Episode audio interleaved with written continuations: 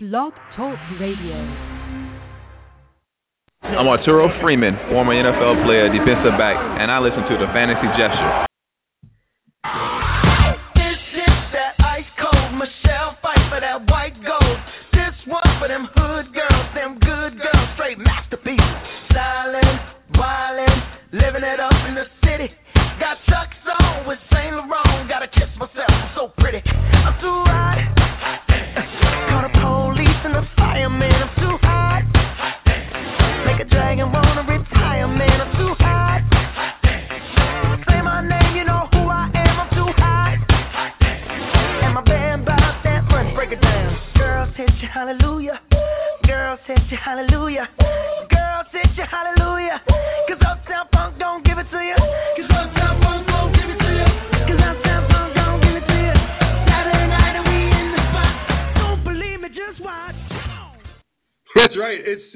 Saturday night, and we are in the spot. How's everybody tonight?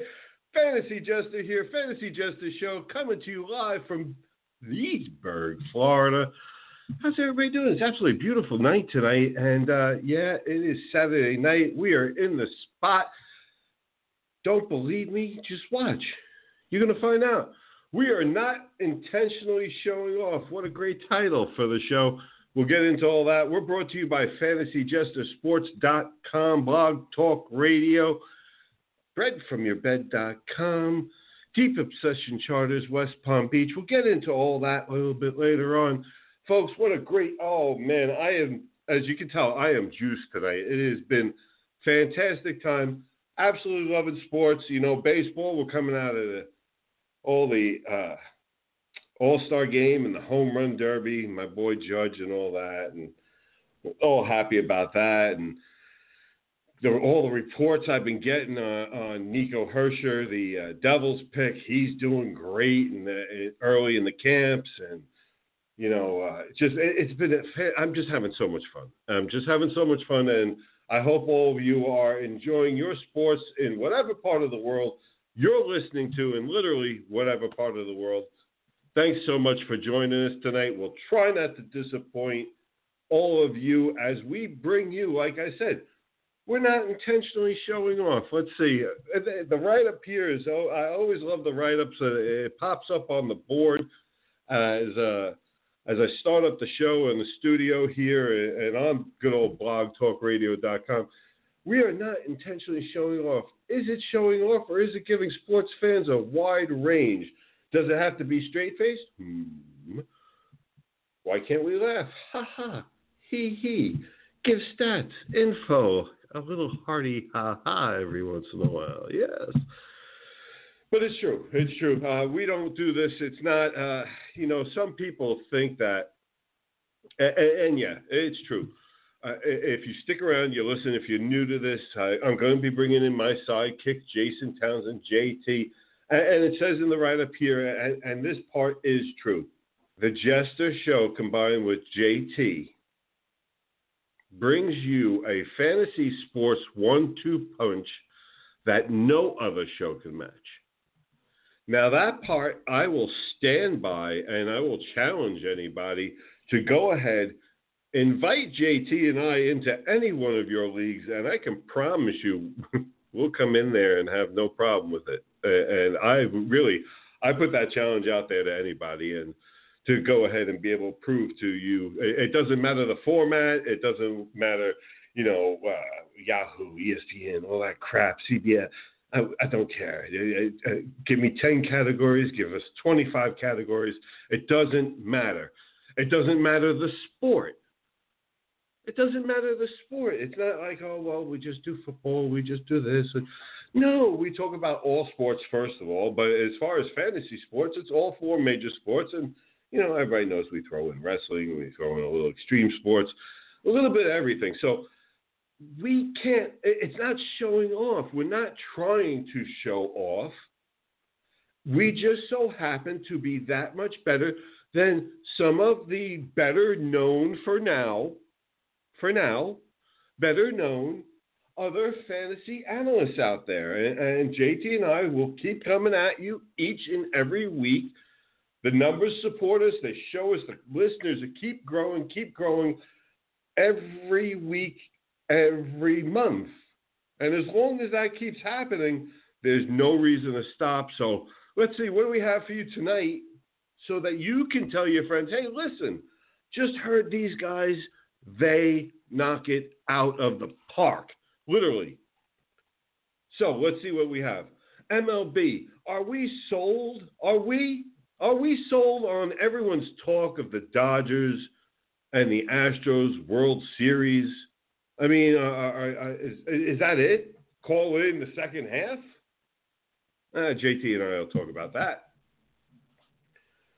Right now, we're getting ready for the second half of baseball and getting ready for the go time, if you will, in fantasy.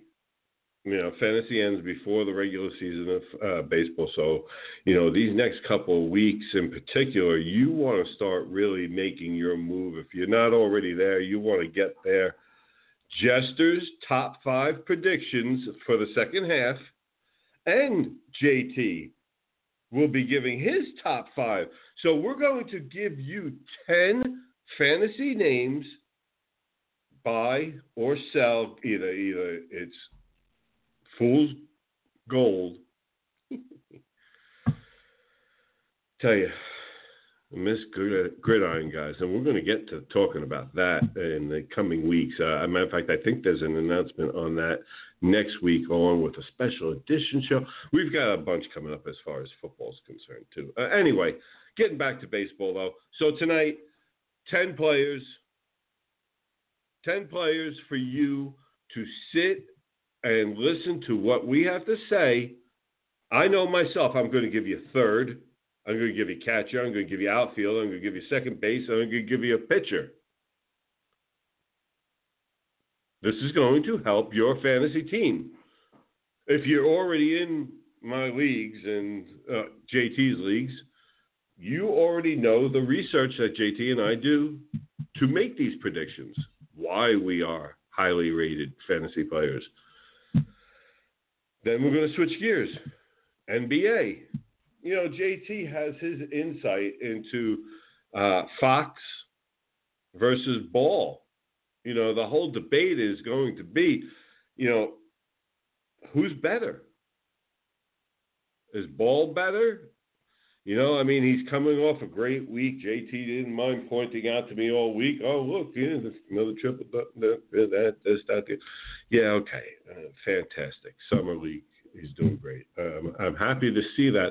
I'm just not saying I'm not saying he's not talented. Okay, um, but it is a summer league, and B. Uh, I've never said that he wasn't talented. I just said that his father is going to cause more problems, and we'll get into that later on. We'll talk about that and, and see what JT has to say. Um, we have we're going to break down Tate.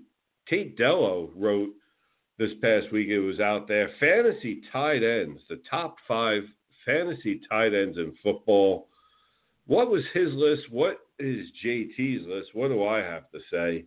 Wrestling, WWE, you know, what's up with Enzo? A, a, a, bunch of you out there, if you're wrestling fans, uh, you know, Enzo and Cass have broken up, and it seems like there's a lot going on. We'll discuss that later on. And uh, if we have time, Jester says buy Canadian. Uh, and now this is for your NHL fans out there. Jester says buy Canadian, but who? What, what, what, are we talking about there? Going to get into all that. We're going to have a little quick rant here. Uh, you know, JT is uh, going to be on Fez437 on Twitter, but before that happens, before that occurs, before the peace that is ends, if you will, I have what a bunch of you know called my rant.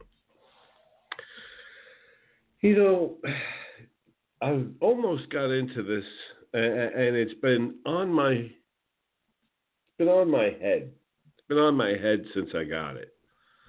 I've been challenged. I've been challenged um, to entertain now, I, I, I don't I don't understand how that. I take challenges, folks. I have no problem taking a friggin' challenge from people, But okay, I got a challenge to go ahead and entertain like a jester. Now, take out the sports part of it, and um, in the jester mailbag, I was challenged to dance. I was challenged to come up with a dance video, um, like a jester. Like, in other words, I was entertaining the king. Not as a sports I, how do you come up with these things, folks? You know, listen, you want to pick on the loss of hair, go ahead. I'm follically challenged. I'm challenged. I'm pizza challenged too. If you took a look at me, I can't pass one up. But a dance, a music dance video? Are you kidding me? Come on. And it's taken me all week to think about this. And to give you this, this is how we're kicking off the show. You know, you've heard my opening. And, uh,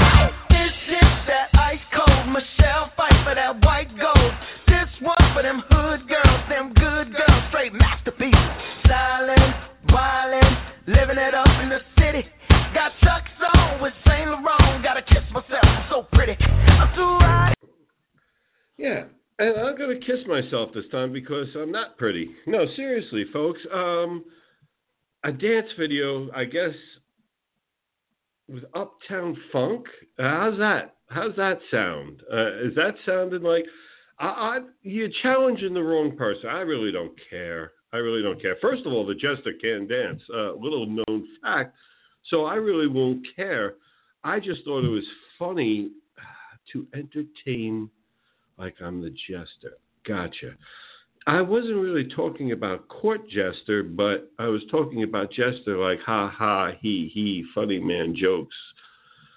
But I will entertain. I will entertain. I will come up, I think, with a dance video. Let me get JT in on this uh, and, and see what he says. Should I do this? This is stupid as hell. But anyway, folks, the one, the only, Fez437 on Twitter, the man himself coming to you from Texas tonight, Jason JT Townsend. JT, how are you, man? I was doing better until I thought about you dancing. Uh, I have to say, it sent a chill down my spine. I know, I know we're not at Halloween yet, but that that's definitely a scary thought. Are, are you? Are you? Let me. When you say that, are you scared that it, it's going to be that horrible, or are you scared that wow, he might actually pull this off? Oh no, you you may pull out the the Michael Jackson moves yourself. I mean, I don't doubt your your prowess. It's just the actual physical sight of it just doesn't appeal to me. Well, you know, and that's the thing. I've I've obviously discussed this uh, with Mrs. Jester, who, folks, those of you who came out to SharkCon out in Tampa last week to see uh, Ryan Walton and the gang at Depot, got to meet Mrs. Jester, and uh, I actually found my what. Pardon me. Great lady. Yeah, she really. I, I'm I'm a lucky guy, but that's besides the point. Yes, you um, are. no, she. Yeah, I am. Uh, everybody got to meet her, and, and and that was a fantastic thing. And then obviously, uh, what would any event be without its time? Jester was actually on stage for part of it as well too. So it was a great time out in Tampa. Everybody that attended SharkCon, uh, thanks again for the hospitality, both uh, to myself and Mrs. Jester, everybody over at Depot, Brian Walton, and the gang. you know, I got to throw this out there before we get started. Two things. You brought up Nico a little earlier in your opening. Uh, two things about Nico. First, I if you Yeah. remember correctly, I like to, I like to pick a little better than you did. But Yes, listening to some guys like Gary Thorne and a couple other guys whom I respect what they have to say about the game of hockey, um, I've I not not so much his skating ability, but I've heard several player comps uh, for him about a particular Russian-born player from the '90s uh, named Pavel Bure. As far as his offensive game, that's the that's the ceiling they see. That type of player. Guy now Bure was a little shorter, a little smaller than him, uh, hell of a skater on top of that. But if you get anything close to Pavel Bure from this guy, look out. And secondly, just before we go on tonight, I have to say, was watching a little Iron Man three, and I thought back to our good friend Luke Aikins on the show, and I actually saw his part in the movie. uh, and, and I've seen it. And they get that nice, uh, nice up close to him as he's the last guy that Iron Man catches, and I got a good laugh just thinking back talking to Luke Aikins on one of our previous shows. So uh, it was definitely a good watch.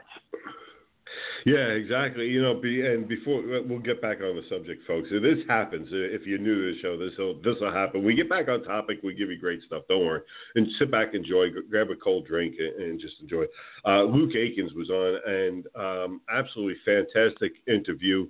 He uh, he's the young man. If you've had the opportunity to go uh, see the video, Heaven Sent, you know what I'm talking about. If you haven't seen the video, Heaven Sent, go see it Luke Aikins drops 25,000 feet, no parachute to the earth, and uh, is caught in basically what I believe is akin to a gauze pad.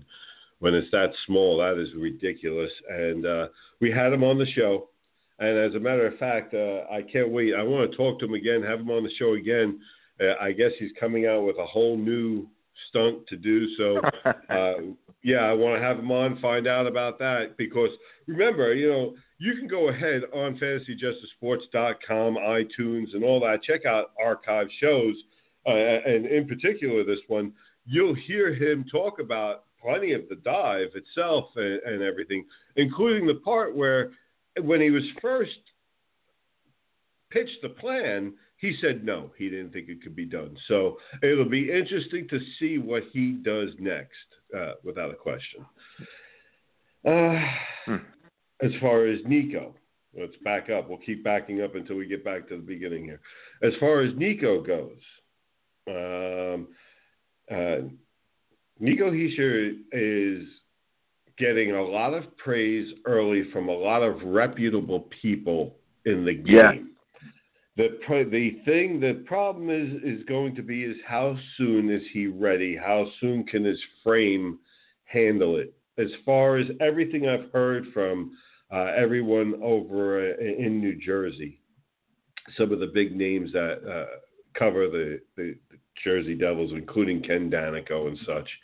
Uh, you got Ken, Kenny Danico, uh, Mr. Happy Pants. You've got uh, a couple other guys on Twitter now that I'm starting to talk to on a regular basis. Everybody talks about one thing, and that is just how smooth he is skating, stick handling, setting things up.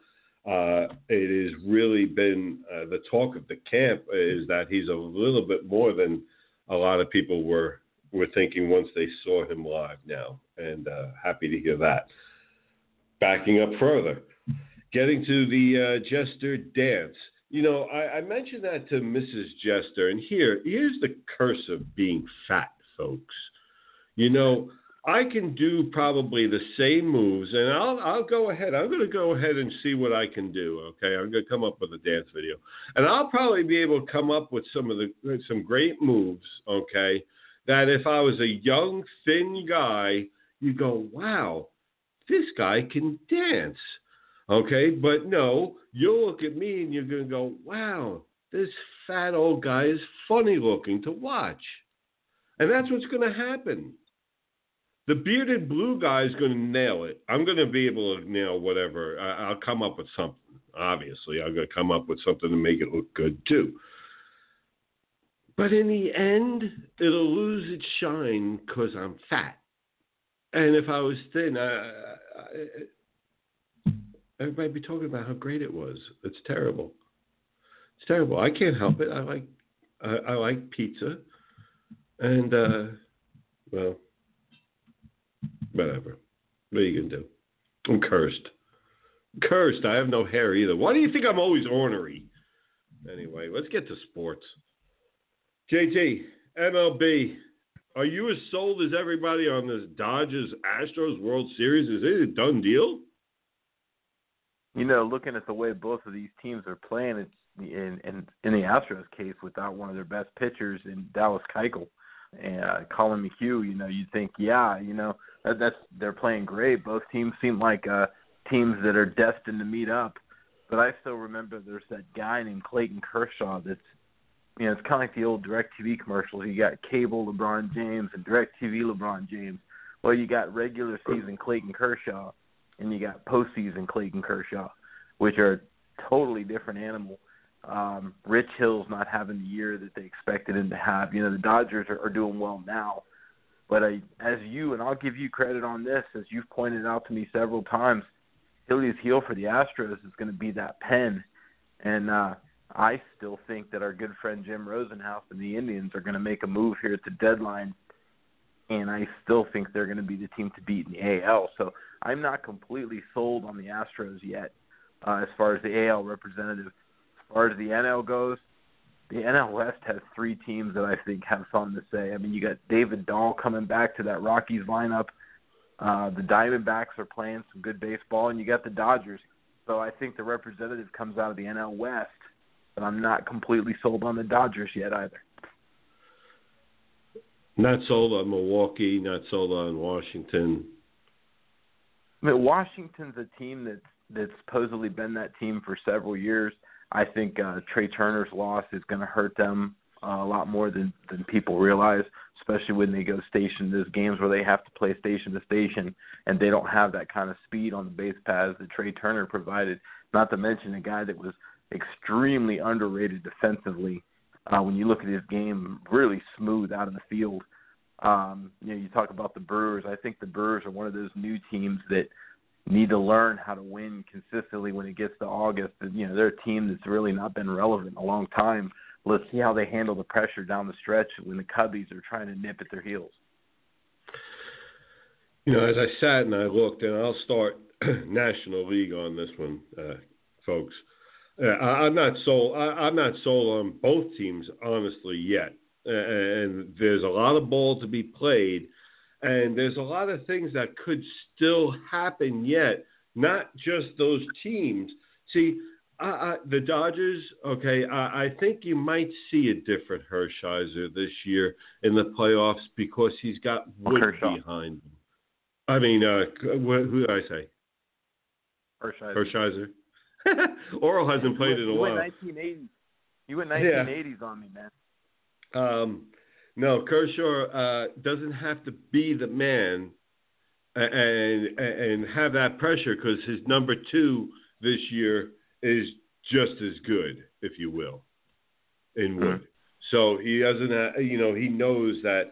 Yeah, all right. I, I even if I have a subpar effort, this team isn't counting on just me. Uh, and I think maybe that might be a little different. Listen, we've seen that happen before in playoff team, uh, uh, a player where like Peyton Manning, and then all of a sudden you get over the bugaboo, you win one, and everybody's all happy. That you know what I'm saying. So uh, I'm not so much worried about the Dodgers uh, and and Kershaw and all that. I think a team that's going to come up to them, even without Turner, is the Nationals, and I'll tell you why for a couple of reasons. One, as far as speed, once Taylor comes back, he still provides enough speed at the top of that lineup to go ahead and produce some runs.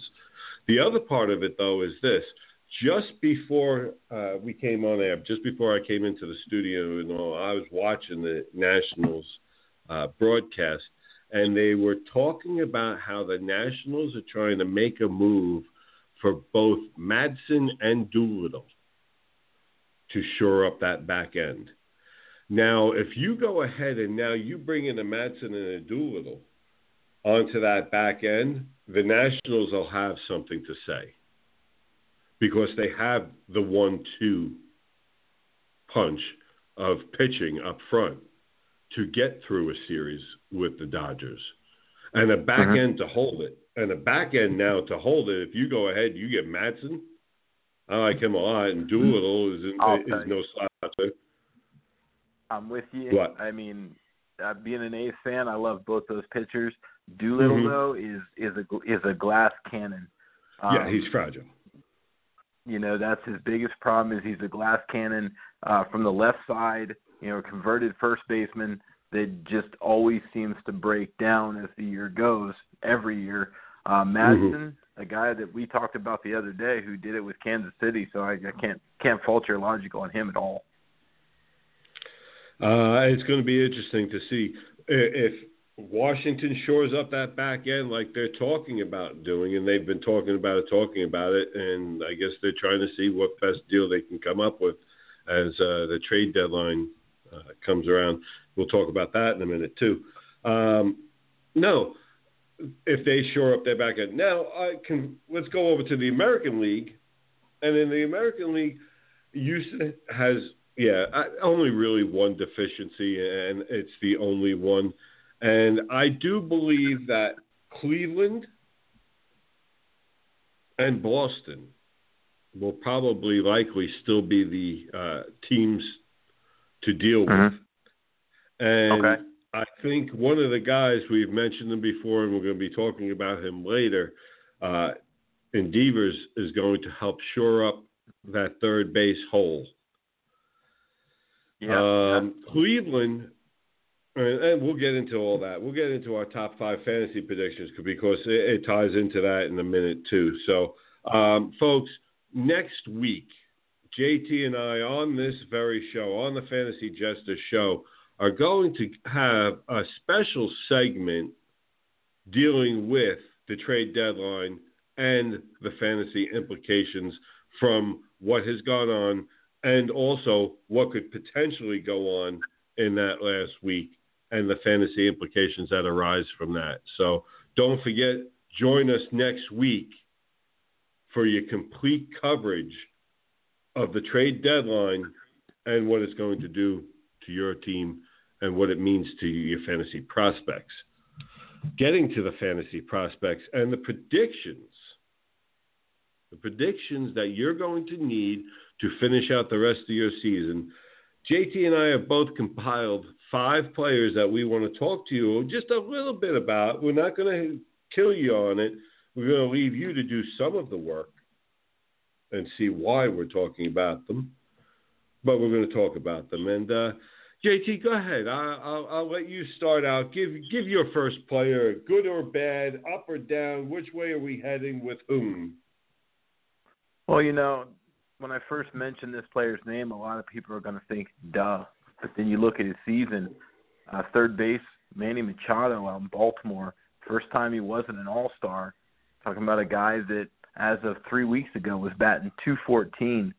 Um, you know, a lot of people forgot about this kid. Yeah, he's got 18, 19 home runs. He's got the power. He's striking out a little bit more than he has in the past. Uh, but you look over the last few weeks, he's raised his average up to 234. I mean, at this point in the season, to jump 20 points in three weeks means you're raking, you're hitting the ball. Um, you're talking about a guy that's in a great lineup, in a great ballpark. And one of my keys that I always talk about in any fantasy sport the guy also is a gold glove defensive player, which means he's not going to be taken off the field when he's batting 214. He's going to get his opportunity to right the ship. Balls in play, batting average on balls in play, a statistic I mm-hmm. like a mm-hmm. lot. That's balls in play that do not include home runs. The guy is batting 239, but he's a career 302, and that statistic. It's gonna write itself out, and it's starting to now. So you know, it's it's showing. It's starting to right the ship. So that's a guy that a lot I think a lot of people have forgotten about, and a guy that can be had and go get it. You know, um, agreed, agreed. That's somebody that you can probably go ahead buy low right now, lower than you'd get him at any other time, uh, without a question. And it is a fantastic stat for those of you new to fantasy sports. Your hitters I call it BABIP, B A B I P. It's under your stats. When you take a look at your stats, take a look at that number. Okay, your better hitters are going to be uh, well over 3.0s. Take a look at that, and uh, that's always a good indicator of where they're going or they're what you can expect from them.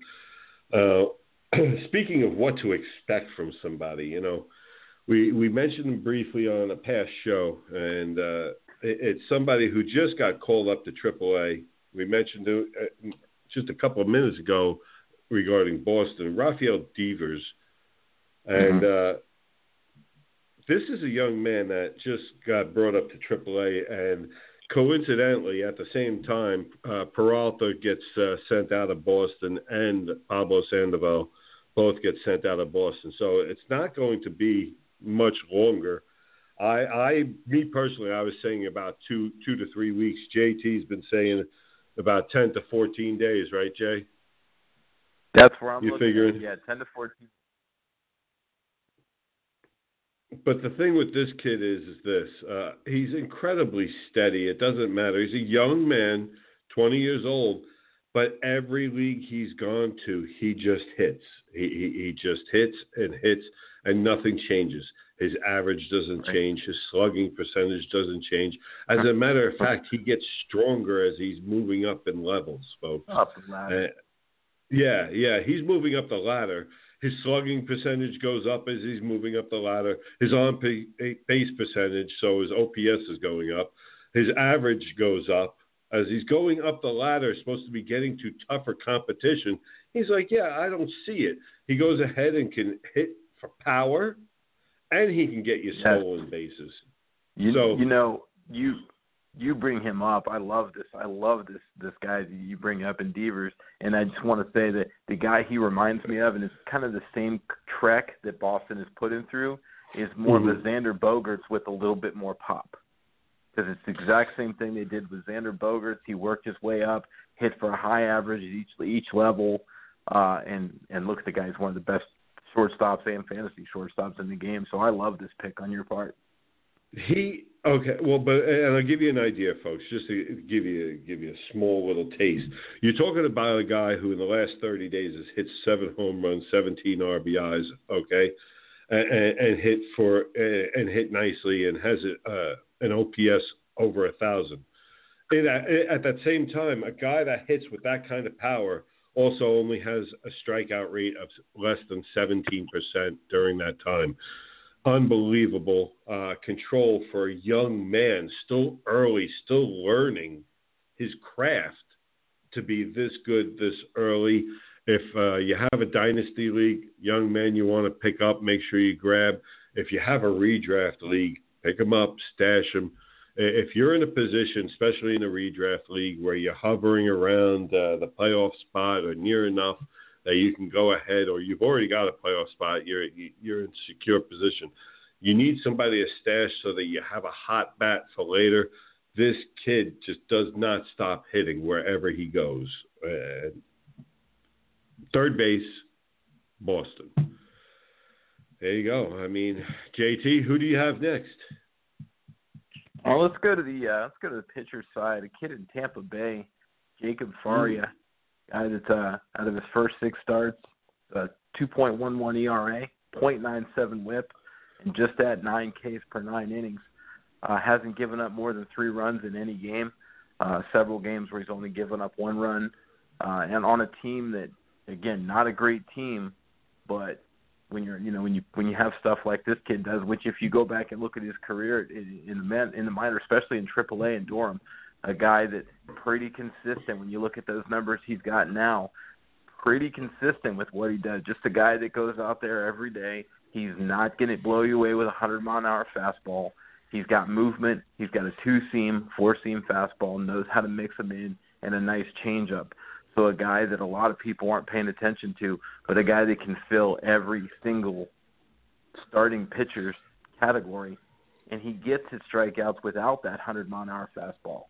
So a guy that uh, I've enjoyed watching, and a guy that I think people should take a look at as the season goes on, because Tampa Bay, they're going to have their young pitchers up. They're going to see what they have for the future. This kid's not going anywhere.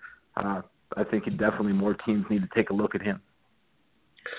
Tampa Bay, for those of you out there, is a currently a fantasy gold mine of people that are available.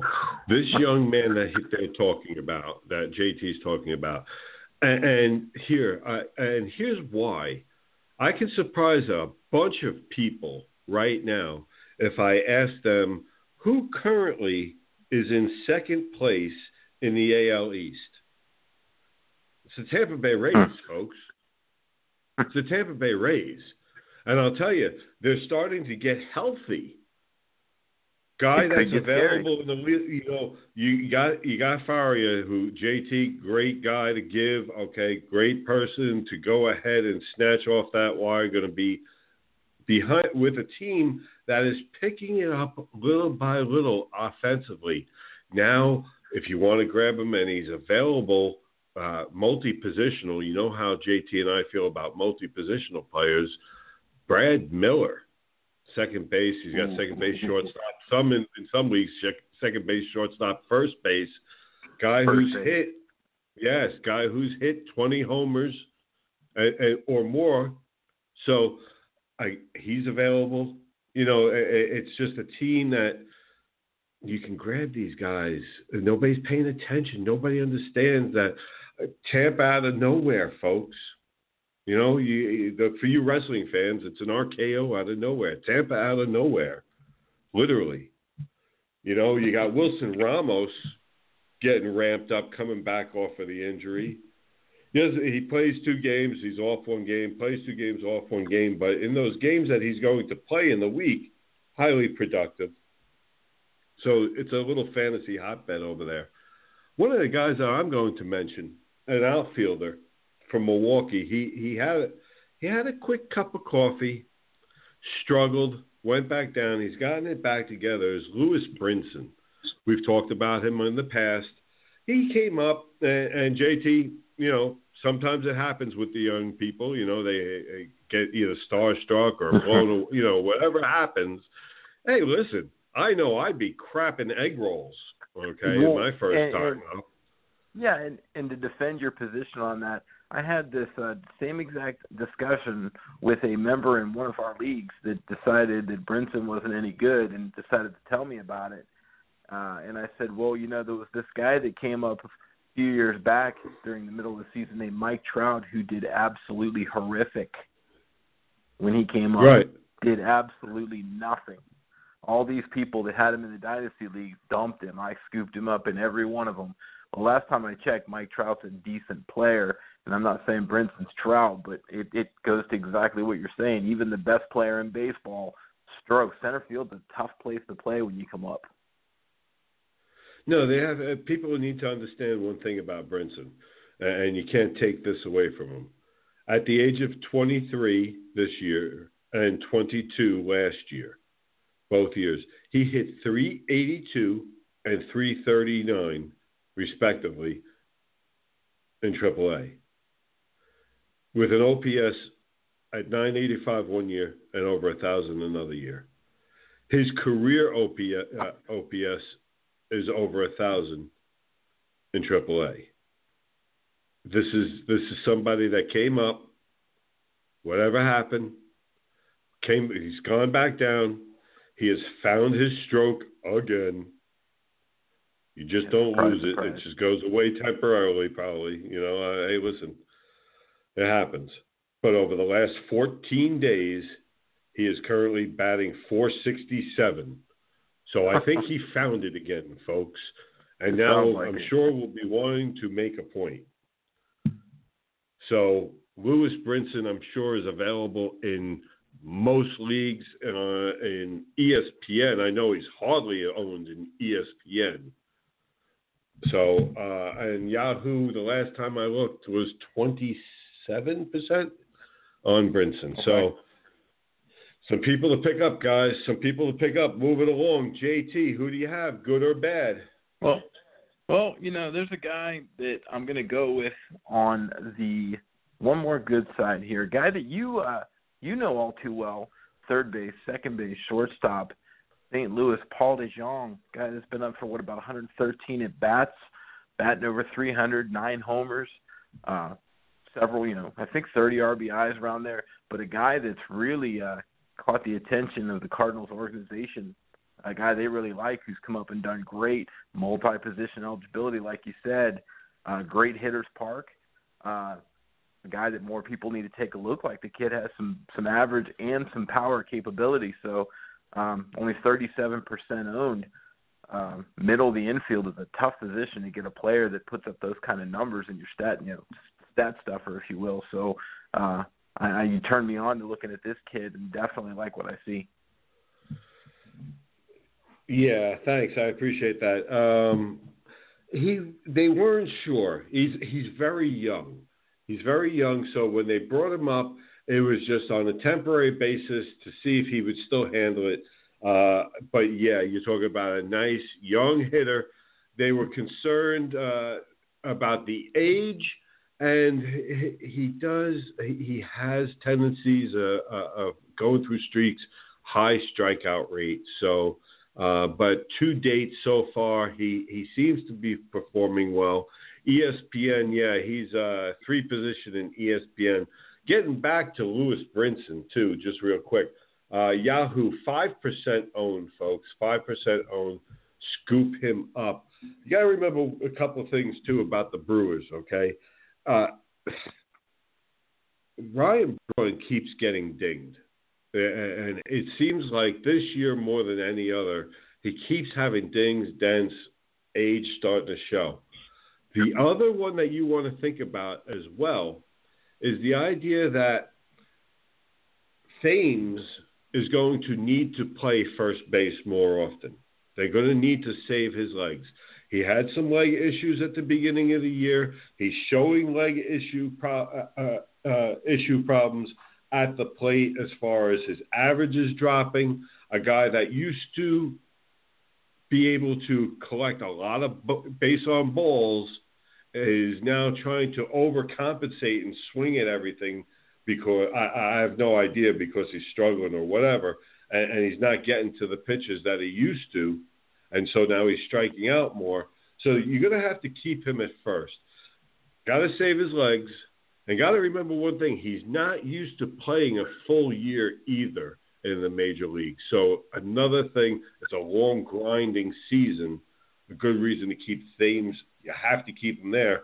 And if you've got a constantly injured Braun, Brinson becomes a nice piece to go ahead, hold on to, even even before the September call ups, he'll be up. So again, um, and then talking about the kid that you're talking about, DeJong, okay, Paul DeJong, you know, again, folks, multi-positional, second, third, shortstop. That's both on ESPN and on Yahoo. Okay, Yahoo, folks, you're sleeping out there. 47% in Yahoo. 47% for a guy. Yeah. But, no, no, I'm talking about in Yahoo. I don't know what it is in uh in uh he he's gone yeah, up uh, 39% in the last day. Wow. Oh, people are starting to see him. Yeah, so go ahead, grab him. Uh, I'm going ahead this one here for me, I'm going to shoot one down. I'm going to shoot one mm. down, JT, because a bunch of people talk about him as one of the top pitching prospects and can't wait to see oh. him. And, uh, and, and I, I got to be honest with you. To date, I haven't seen it. it, it is Lucas Giolito for Chicago. You know, I keep hearing how how this kid's all that, and I'm waiting to see it. You know, AAA this year he's got just a tick under five ERA. Last year, Washington, couple games over six, almost seven ERA. You're talking about a guy mm-hmm. who's had a it's just he he's struggling, and, and this year, AAA he has half as many walks as he does strikes. I mean, it's just mm-hmm. he's he he's that typical guy. And here's what's funny though. He once upon a time he was pretty decent down in the minors, in A mm-hmm. ball, in A ball. Let me say that again, in A ball. But then he moved to Double A. And they didn't see that when they moved him from Triple A. And ever since he got to Triple A and above, he has struggled. That's the hmm. problem. He had a, he had a decent. He had listen. He hit Triple A when he was 21 years old. Okay, and uh, he did seven games. He did well those first seven games. They got film on him, and after that, that's it. He hasn't been able to do anything. The kid's hittable. All right, and and, and I keep hearing uh, he, he's he's one of the top one of the top pitching prospects yet to come up.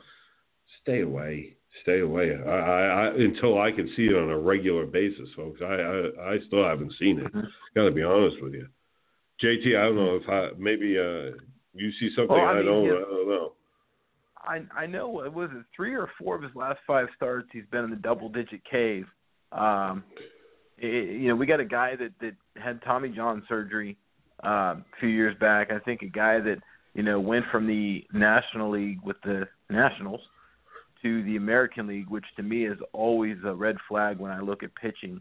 I do not like pitchers, young pitchers that go from the NL to the AL just because it to me is such a different beast as far as the hitters and the lineups, obviously with the DH, but some of the ballparks as well. But I agree, I haven't seen enough for me to uh, buy in on that kid yet either. Yeah, no, his uh, his last thirty days, his ERA is five point uh, three four. Last fourteen days, six point three zero. So Yeah, definitely getting hit around again. But you know, Uh, and his whip, about guys. his whip is going up.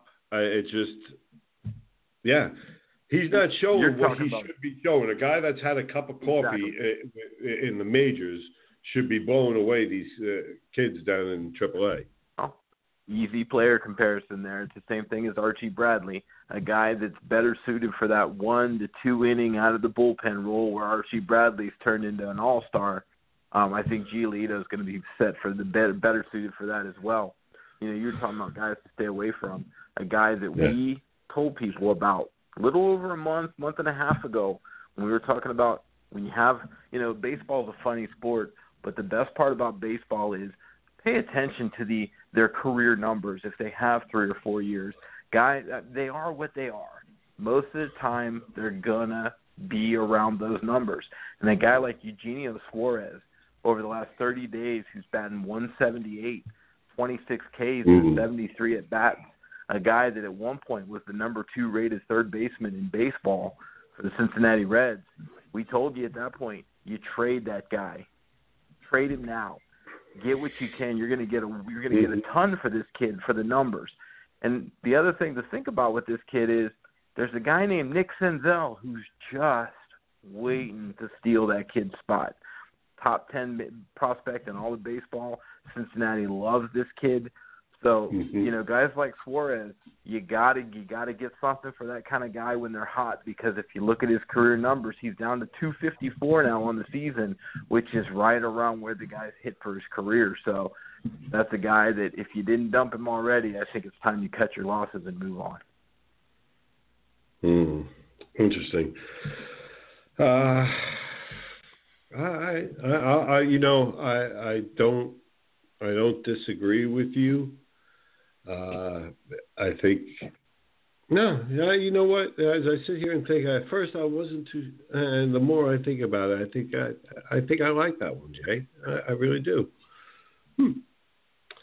All right, but you know what? Let's go ahead. We we've got a couple more. Uh, I've got two uh, that I'll be going ahead and giving as well, and then we'll go ahead. We'll move on to the rest of the show in uh, just a couple of seconds here. Have to pay some bills uh, real quick, and uh, obviously you are listening to FantasyJesterSports.com's best damn podcast, the Fantasy Jester Show. You know, uh, FantasyJesterSports.com brings you not just the Fantasy Jester Show, but also, but also the FXE Live Show on Wednesdays. Don't forget to tune in to that. And as a member of FantasyJesterSports.com, uh, it makes me real happy to talk about how they just keep adding writers. More and more content, you know, it's trying to get to the point where each and every day, and I think we're there now, you get a new article each and every day as we continue to grow the website. You know, started out with one writer, started out with two writers, then it was built up. And if you go look right now, sound the trumpets, do whatever you have to. One of our newest writers, folks, you hear him here on the show every damn week. Jason Townsend actually wrote an article for FantasyJesterSports.com. He sure did. Actually, it was uh, it was actually really really good, and uh, we're looking forward to more from uh, JT uh, in the coming weeks. and uh, glad to have him in the ranks of uh, writers for FantasyJesterSports.com. As always, brought to you by Blog Talk Radio, bringing crystal clear sound so you can still hear me. How you doing? Also, breadfromyourbed.com, your personal finance blog, folks. If you need some extra cash, breadfromyourbed.com. If you want an extra $20 for 10 minutes, breadfromyourbed.com. If you want help with a website, social media, breadfromyourbed.com. If you want to go and get your idea out there, create your own business, breadfromyourbed.com. That's right, folks. Joey the gang there are full, full, full, full, full, full service. And I mean full service. Personal finance blog. They will help you seven ways to Sunday make more money than you currently are today. Tell them the Jester sent you and find out how to get your free five page website, breadfromyourbed.com. Then, obviously, Deep Obsession Charters, West Palm Beach. Oh my God, those those crazy people down there, I'll tell you. Fantastic. You know, one of the best things about being in SharkCon 2017 in Tampa was being around the Deep Obsession Charter Gang. And you know, being around them on some of their dives, and Mrs. Jester dives with them, and being able to learn firsthand why they are good, why they are so good, why you should go there. You know, you can see interesting stuff anywhere. You really can. And, and, don't get me wrong, you've got the Blue Heron Bridge there, you've got uh, reef dives, you've got wreck dives, boat and plane dives there, and uh, all that. But does it come with the personal touch that Deep Obsession Charters offers? Does it come with the experience? They're dive masters, not just Ryan. I'm talking about Roger and the gang, okay? fantastic dive masters make you feel safe too. Know that you're with experienced divers so that you can concentrate on enjoying and having a good time. It adds to the laughter, it adds to the family feel on the boat. Deep Obsession Charters, you'll find out. I haven't mentioned the best part about Deep Obsession Charters or Ryan Walton himself, either one. The shark dives no cage. That's right. Find out what these creatures are really about and the conservation that they need, the efforts that are underway. And actually, the Fantasy Jester will be talking about this in the coming weeks how I will be joining the efforts to join the fight that is currently going on. You know, the more and more I learn about what's going on with the world population of sharks and what it could mean to the ecosystem, uh, it's really shocking, and uh, I'll be sharing those stories as well uh, uh, in my personal life uh, with all my friends and all that. So, folks, again, great dives, good times, deep obsession charters. Learn about what's going on in our oceans. You know, our lives might depend on it. Crazy thing, huh?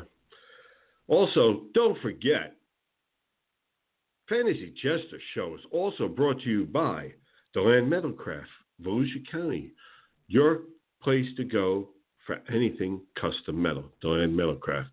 Then on our national level, for all our peeps across the country in the good old United States, 84 Lumber.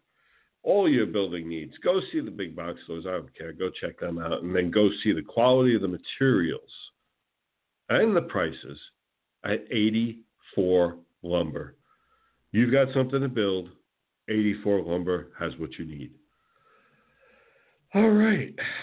We paid enough bills. We're going to move along. Folks, you know, I'm going to bring JT in and uh, we're going to talk about baseball some more and we're going to get to the other sports. And uh, as the show says, we're not intentionally showing off. Uh, we can't help it. We can't help it. This is what we do. I could literally go ahead, and I probably should start going ahead and just taping uh, JT's and mine conversation uh, at, at, any given time on the phone. Uh, it, it, turns into, "Hey, how you doing? Oh, good. How you been? Oh, work, man, work. It's uh, it's crazy. Yeah, I know. Yeah, me too. Hot here. Yep, yep, hot here too. And then right into sports. And the rest of that conversation, Matthew Berry would be privileged to be able to listen to. Let me bring him in. The one, the only, and my partner in all through of all of this, JT. Jason, my man. It's the truth though. It really is. It's the truth. Uh, our conversations, our regular conversations. I'm sorry? I said, and they go on for hours. That's what's uh, yeah uh, uh, you know and that's what's great about sports is um, if you know enough about sports and you talk about enough sports uh, you know such as JT because pretty much we do cover each and every sport in any given conversation. And uh, we really don't run out of topics. We usually run out of time because either one of us is dog ass tired or headed to work one of the two. Pretty much. True story folks true story. You know, um, one of the guys I'm going to throw out to you folks, okay, and I am going to catch probably all kinds of hell for this uh, from Jim Rosenhaus. I'm oh, bucking oh what Jim had to say. You know, folks, if you listen to the Fantasy Jester show, yeah, see, I, am already going to get it from JT as well. Um, Jim Rosenhaus, Cleveland Indians radio announcer, great friend of the show, has been on several times. Uh, recently was on talking about how Francisco Mejia – will not see the big leagues this year. Now, he's their catcher, fantastic hitter, and uh, I have to disagree. And, and, and before I disagree as well, um, for those of you who don't know, we've also talked to Jim about moving up the MVP ladder. See, because we hold a, a vital role, I believe, in the success of the Cleveland Indians last year. And uh, last year we ended up fourth on the MVP list with Jim Rosenhaus. That's where he put us. And I'm bucking for second and third place this year. I'd never want the first place. That would actually go to the real player. Uh, but, you know, the thing is this. One of the uh, things that we talked about with Jim was having a much better average than what they had at the time we talked. See, I had told Jim that the Cleveland Indians were struggling because he hadn't been on the show yet, and now that he's on the show. JT, when he came on, uh, I believe they were three games over 500, correct? I believe so. Yeah, three games. Yeah, and uh, and in that short time, they are now currently seven games, correct? Yeah, yeah, they're they're on a little bit of a uh, a little bit of an upswing there. So yeah, four game plus four. All of a sudden, yeah. Since that time, uh, I called plus ten. I called 13 games over 500 by the end of the season, and uh, we're already four games over, and we've got half a season to go. Uh, I'm telling you, we are. Uh, you're going to laugh we hold value. You know, much like Joe Boo did, we hold value. Well, yeah, I mean, it's Joe Boo, though. Come on. It's Joe You can't beat Joe Boo. But seriously, folks, Francisco Mejia, let's let's get back to being serious for a second here, all right? Let's get to the numbers. The real mm-hmm. numbers say this. Okay? The real numbers say that in the last in the last three leagues that this young man has been in, he's hit 347, 333, and now as he moved up to double A, uh, 335. Uh, he currently has the best OPS as he keeps moving up in leagues. Another one of those. This is this is just like Devers. He's moving up and he's getting better. He's facing tougher competition and he keeps doing better. Now, I, I understand and I respect what Jim had to say about not seeing him, but a kid with this kind of power, okay, uh, and this kind of bat who only strikes out at a 13% clip, a young man that strikes out only at 13% with that kind of power, that kind of average, is a bat that you're going to require down the stretch. Now, will he catch all the time? No, I understand what Jim's talking about, but I'm sure that there's players on that, there's pitchers on that staff that this kid can get along with, that he can work with, and they'll find out which ones. Okay, you don't put him. I wouldn't put him, say, with a Salazar when he comes back. You want an experienced pitcher keeping Salazar's head in the game, say. Okay, that that's just me. Mhm. That's just me. Uh, but I can't see not having Mejia's bat down the stretch from the catcher's position when you're trying to go ahead. Uh, I don't know. You're trying to get in this race. Your catcher is your weakness. Your catcher is your weakness uh, as far as batting average. Mm. Uh, I'm sorry. Uh, I'm going to disagree with uh, him on that one. And, folks, we're going to find out. There is a fantasy jester prediction that I'm going against somebody that has, uh, I'm willing to bet he's got pretty good inside information on Mr. Mejia. I'm going to argue him on You this would think, yeah. find out if I'm right or wrong. We'll see. JT, you We'll got anybody else? Uh, yeah, Yeah. We'll, we'll stick around. We'll talk uh, Oakland A's, I, and I want to be able to say that because I don't think I'm going to be able to call him this much longer. But Oakland A's starting pitcher Sonny Gray, over the last 30 days, has a 2.89 ERA. Uh, I mean, really righted the ship. 1.02 WHIP, 7.71 Ks per nine. Talked about a guy last night that there were rumors flying around that he'd been scratched because he's about to get traded but then they threw him out there against the defending AL champion Indians uh, with six shutout innings. So you're talking about a guy that just two years ago was one of the brightest young pitchers in all of baseball. I think he got fatigued personally. He had a couple nagging injuries. It took him a little while to get right. But uh, this is a guy that not enough people are paying attention to. And again, over the last 30 days, a 2.89 ERA for an Oakland A's team that, if you read my article, is lackluster at best as far as the support behind him. Uh, so this is a guy that people need to pay attention to. You know, you mentioned those Indians. There's the Brewers, the Cubs. I've heard the Yankees with the loss of Pineda. Um, so there's a lot of teams looking at this guy, and if he gets ta traded to one of these contending teams, now look at what's behind him. Think of what this kid can do if he can just relax and let it go.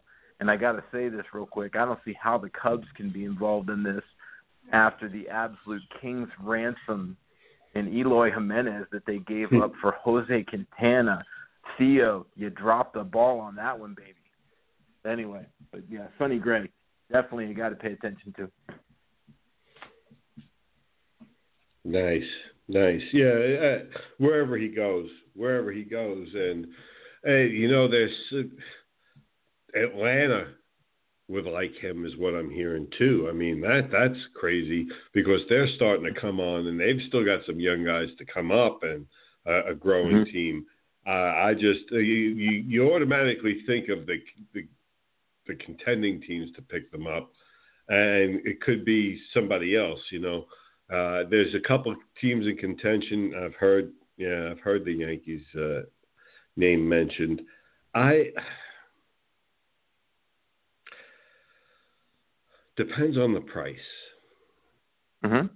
Oh, Depends on what the absolutely. price But.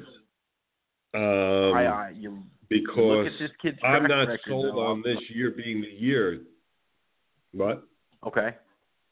Well, I mean, you look at this No, kid's track so- record. no, no, no, no, no, no. Because okay, you're going to go ahead and they're going to spend. They're they're, they're going to want one, if not two, big prospects in return. He's still got two years Okay. though, of control after this. Two years of control after this. That's what makes him so attractive. No, no, no. I'm talking about what it does to your team, though, that you're currently building. Mhm. You know, you're so close. You're close to an outfield, okay, with Frazier, Judge, and depending if the rumor is right, Harper moving to center. You've got you've got a, an infield that you set up the middle.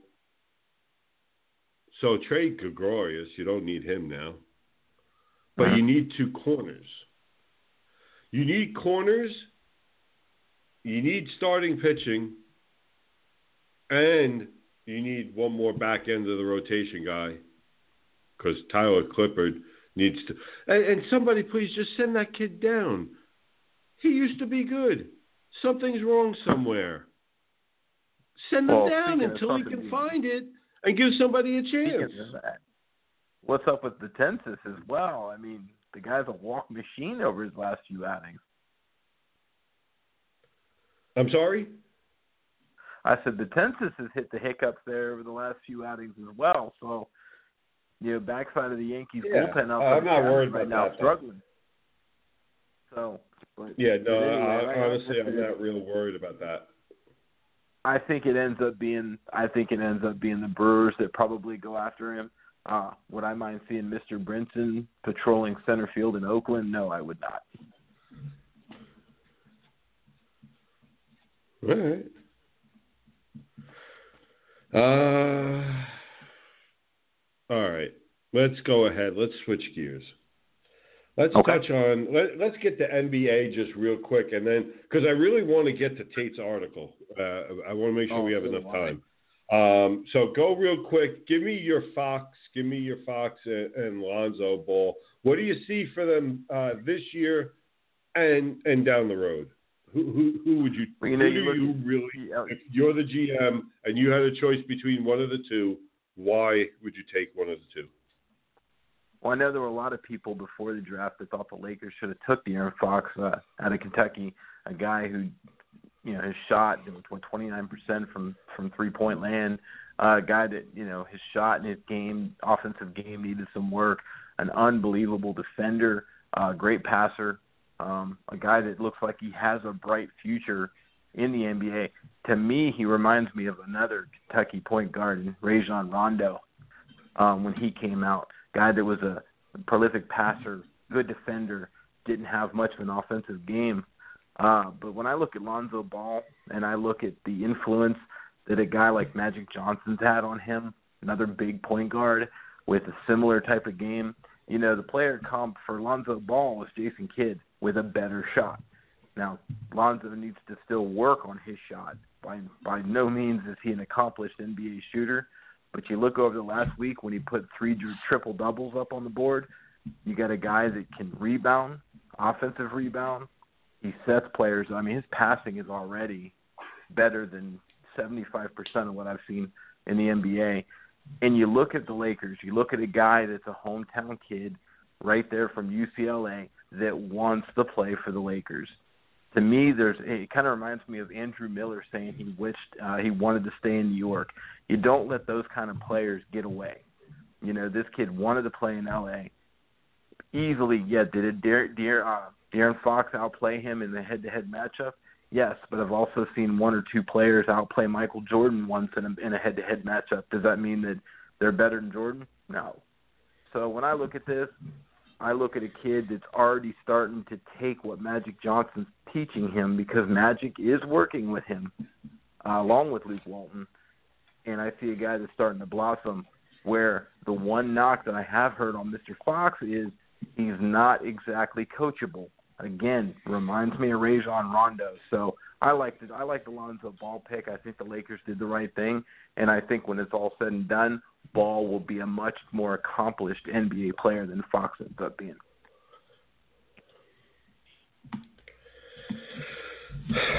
I've said it to you. Uh, I don't know, probably countless times just alone this week, and uh, Mm-hmm. I'll say it to the fans. His father scares me for the potential distraction, negative distraction that he could be. And you've said it, and I understand what you're saying, and I respect what you're saying because it comes from you. That, you know, as part of his father's master plan, I just don't think his father's that bright Oh, to have a master plan like that. I don't disagree with you that his father's an absolute tool. because he is. And there's, there's no way around it. But it's already worked for him in the draft because there were a lot of questions out there about Lonzo's offensive game at the end of last season. You look during the draft process with all the smoke and guff and wind that his dad was blowing, it took the microscope off Alonzo. It really did. It put it more on his dad. Um, maybe his dad's just dumb lucky. Uh, you know, and that's what I think it is. I don't think that this guy's that intelligent. But let's look at it. You know, his dad over the past this past week when Lonzo's putting up triple doubles, you haven't heard much from him. The week before that, when you came on the show last week and talked about his struggles, his dad was blowing wind left and right. So, to me, I wonder if he doesn't do that to try to take some heat off his kid. Hey, listen, uh, if that's what's going on, yeah, then it's brilliant, and uh, you know that's that's great. Hey, listen, here's let me let me get one thing straight too about how I feel about his, his father. Okay, whether I think he's a buffoon or not. Okay, um, I believe this. I believe he loves his son dearly. I believe, yeah, he could be trying to create some sort of distraction to also help his son. Uh, I believe he's also trying to get the most money for his son and the best things for mm-hmm. his son and all that. I truly do believe that. Uh, I just believe that maybe he it, it started out with the best of intentions but I'm starting to wonder if he's not starting to like the sound of his own voice a little too much now. I agree. I saw you now. You know, we saw that play out. You know, for those of you again uh, that are WWE fans, saw uh, Lonzo and his dad and his uh, brother on uh, Raw, and what happened was a be, forget what the brother said uh, uh, on, that was caught on mic, but we also saw that his father was going off script there. I mean, you, he couldn't contain himself to do what he was supposed to and he was completely going off script there because he likes the sound of his own voice, even if he's in a place where he is completely the guest. So, I don't know. Uh, we'll see what kind of composure. Anyway, I want to listen. Uh, we're we're running for time here, and I want to go ahead and switch into this football. People want to know tight end list and all that, and what Tate Dello, one of our great writers here at uh, FantasyJesterSports.com, had to say. And uh, JT and I will be able to give some commentary on it. He has his top five tight ends, and you can go read the article. It's up there right now. Uh, number one, Travis Kelce. Uh, two, Greg Olsen. Uh, three, Jimmy Graham. Four, Jordan Reed. And five, Rob Gronkowski. And um, I, uh, of those slots, I agree with one. Uh, JT, uh, and I'll leave that as my tease for my picks. JT, go uh-huh. ahead. You can go first. What do you see about his picks? What do you like about his positioning? Where do you see difference? Um, I personally like Travis Kelce at one. I think Travis Kelce is the best tight end in football.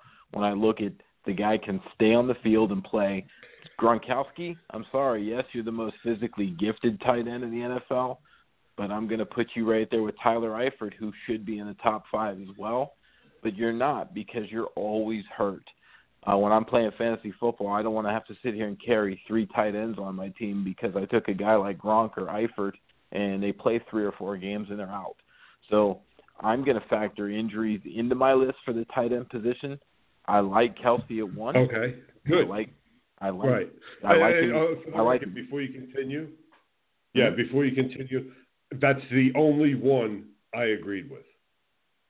Okay. Okay. Um, I've got Kelce at me, one too. Go ahead. Okay, good. For me, I do like Greg Olsen. Uh, I think Greg Olsen's the mm-hmm. best receiver on a Carolina team. I don't think he's going to really. I mean, yes, mm-hmm. is he getting a little bit older? Yes, but he's still a very productive guy with extremely good hands and does do the lost art of route running in the NFL. The guy can run a route. So uh, I, I I still got to keep okay. Greg Olsen up there in the number two spot. Uh, number three At for me is one. Okay, Okay. two. I have Olsen. Yeah. Number three Yeah, for me, Okay. one of your old favorites. I don't see how Delanie Walker isn't on this list. Uh, you got a guy that every year, in, in year in year out, produces, uh, plays nicked. Guy has extreme blazing speed for the tight end position, but also knows how to block. So a guy that's not going to be off the field and goal line in a short yardage situation, he'll still be on the field. So Delanie Walker, somebody I thought should have been in that top five. Uh, number four for me, looking at looking at number four. You have Walker at three, though? Yes. Walker Okay. for me at three. And and you look at his young quarterback in. Mariota, a guy that's just getting better. So uh number four, a guy that's also plays hurt a lot, but I think is a guy that got that under control with his off season conditioning for the first time and a guy named Jordan Reed. Uh I think we should expect to see big things with him and Kirk Cousins this season. Um I'm banking on his uh, conditioning and getting himself in shape to help with some of the injuries that the guy's had over his career. So I have him there. And my number five position, I want to throw a wild card out there. Um, everything I read says that Antonio Gates is going to play a very limited role this season. And when I look at the way their offense is set up and the way Philip Rivers leans on that tight end position, um, I'd like to, you know, I'd like to see a guy like Hunter Henry this year really take another step forward. But I'm going based on talent and ability on this one. I also look at the receiving core there, and I think Hunter Henry could have an absolutely enormous year. So I know that's a bit of a wild card to come in at five, but I'm kind of looking at it like I did the Leonard Fournette pick back when we did running backs, a guy that I think is just going to burst on the scene this year. Interesting. Interesting. I, I like that number five pick. I, I really do. Uh, because of the Gates situation and, and the, the the team and the structure, I, I like that. Um, it's interesting. I can't put him ahead of my five. I can put him ahead of my uh, my honorable mention. Uh, I can't Okay. put him. And, and all right, so let's go to my list. Okay. Um, Mhm. Kelce, I have one. Kelce, I have one. Mhm. I have at number two a guy who's fallen off the radar for the past uh, couple of years at the tight end position, and now he's being reunited I knew it. with a coach that lit him up out in Denver, and now they're reunited in Miami. Julius it so Thomas, good. I have at number two. I have him at number two. I also, I it's funny, you and I have two together. I, I we match with Tate on one. You and I have two together. I have Walker at number three. I love Delanie I have Walker. Walker, Delanie Walker. does not, does not Just solid. Yeah, he is a solid performer. Uh, at number four, you have Jordan Reed. Uh, I don't. I'm sorry, I don't have him in my top six because in four years, in four years, he has not played a full season yet.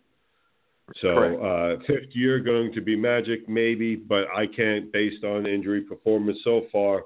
Uh, I have nothing to go on to make me believe anything will be any different.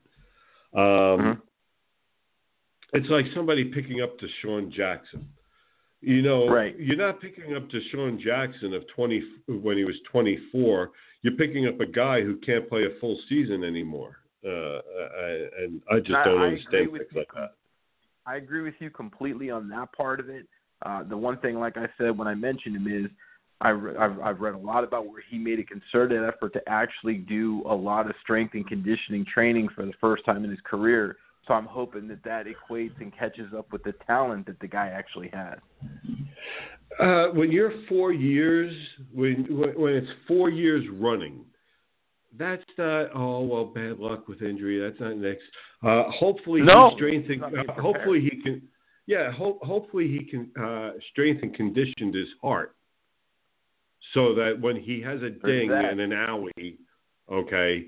oh, I got an owie. I I got to miss a game or two. Okay, that's the hope that he built up a Mhm. heart.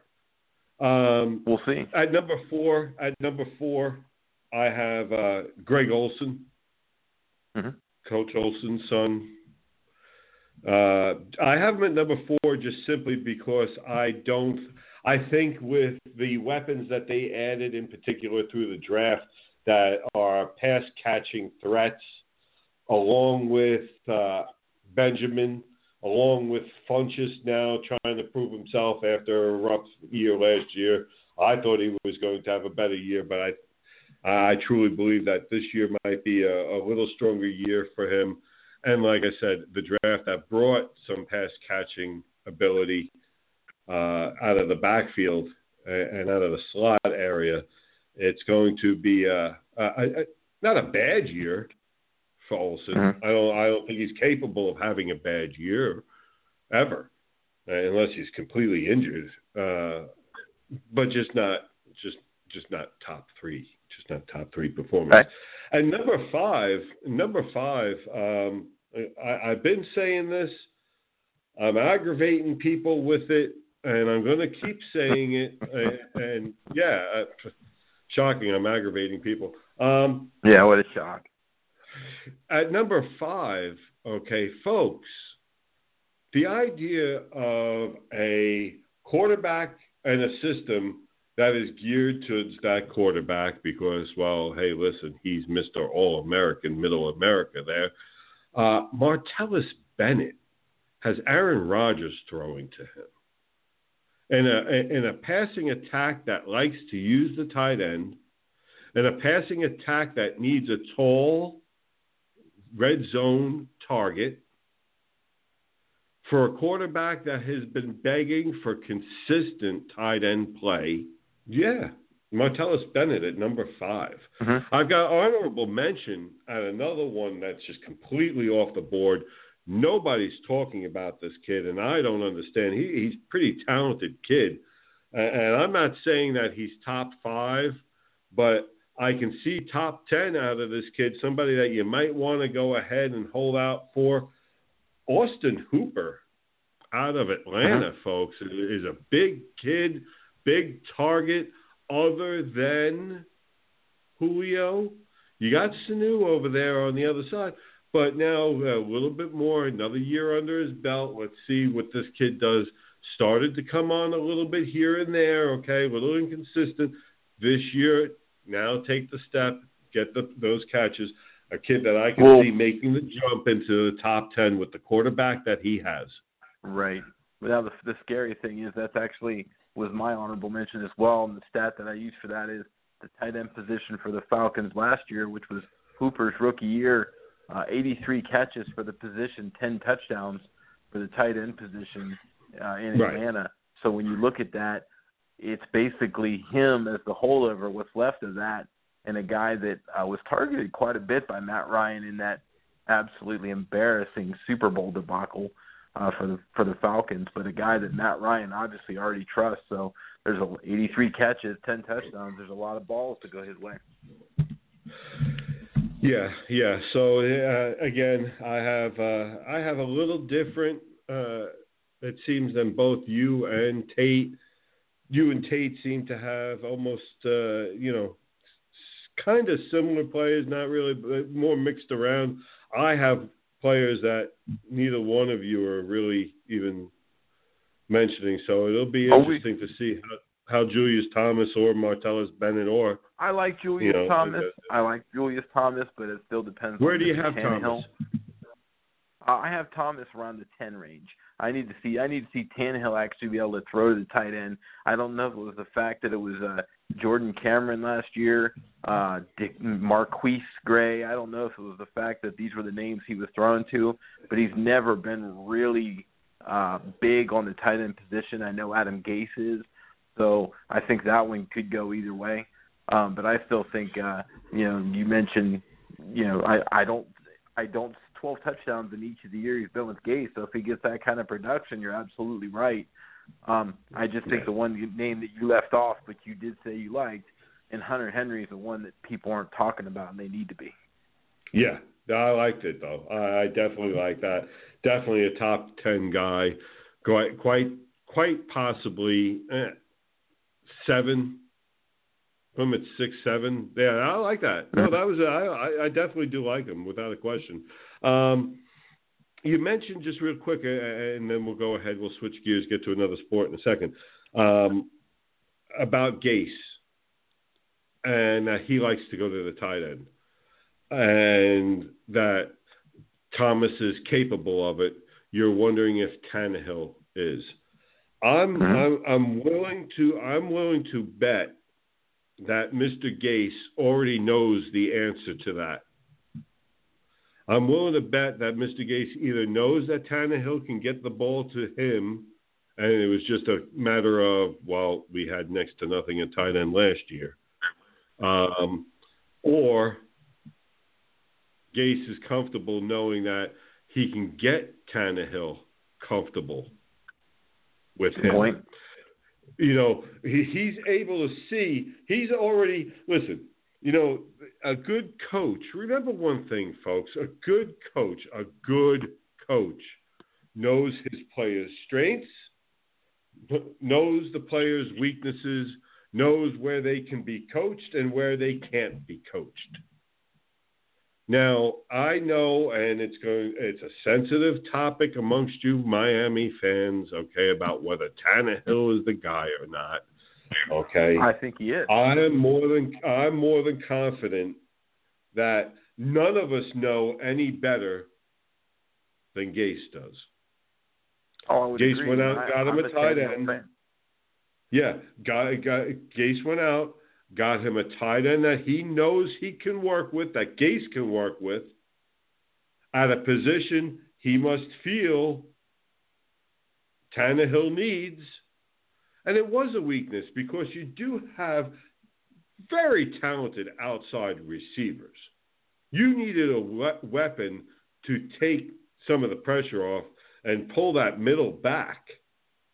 Okay, either off the receivers or uh, you know what are they going to do when they don't have when they can't load the box against Ajayi?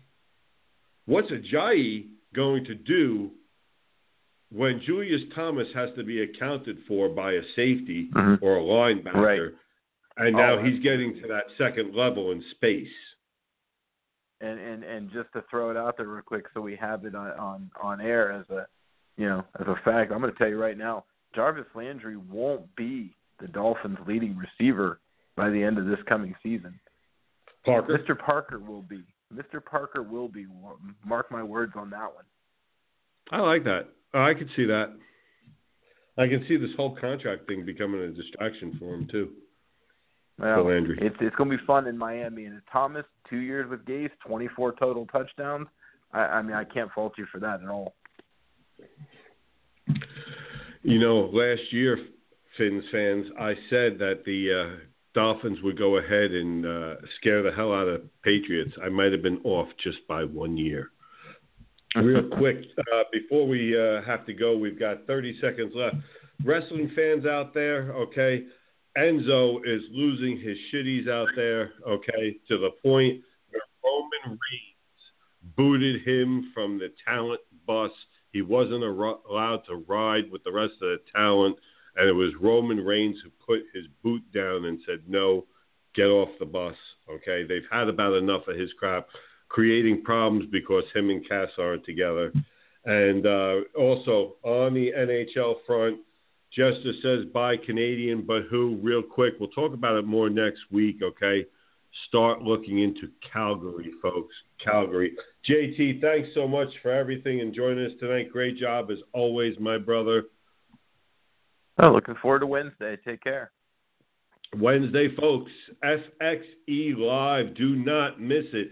Tomorrow, I talk with Miss Kim Artlip, Ignite Wrestling, about possibly coming on the Fantasy Jester Show or FXE Live. We might have her on for the next FXE Live show on Wednesday. Wouldn't that be a treat? Folks, for all of us here at FantasyJesterSports.com, I am the Fantasy Jester. Thanks so much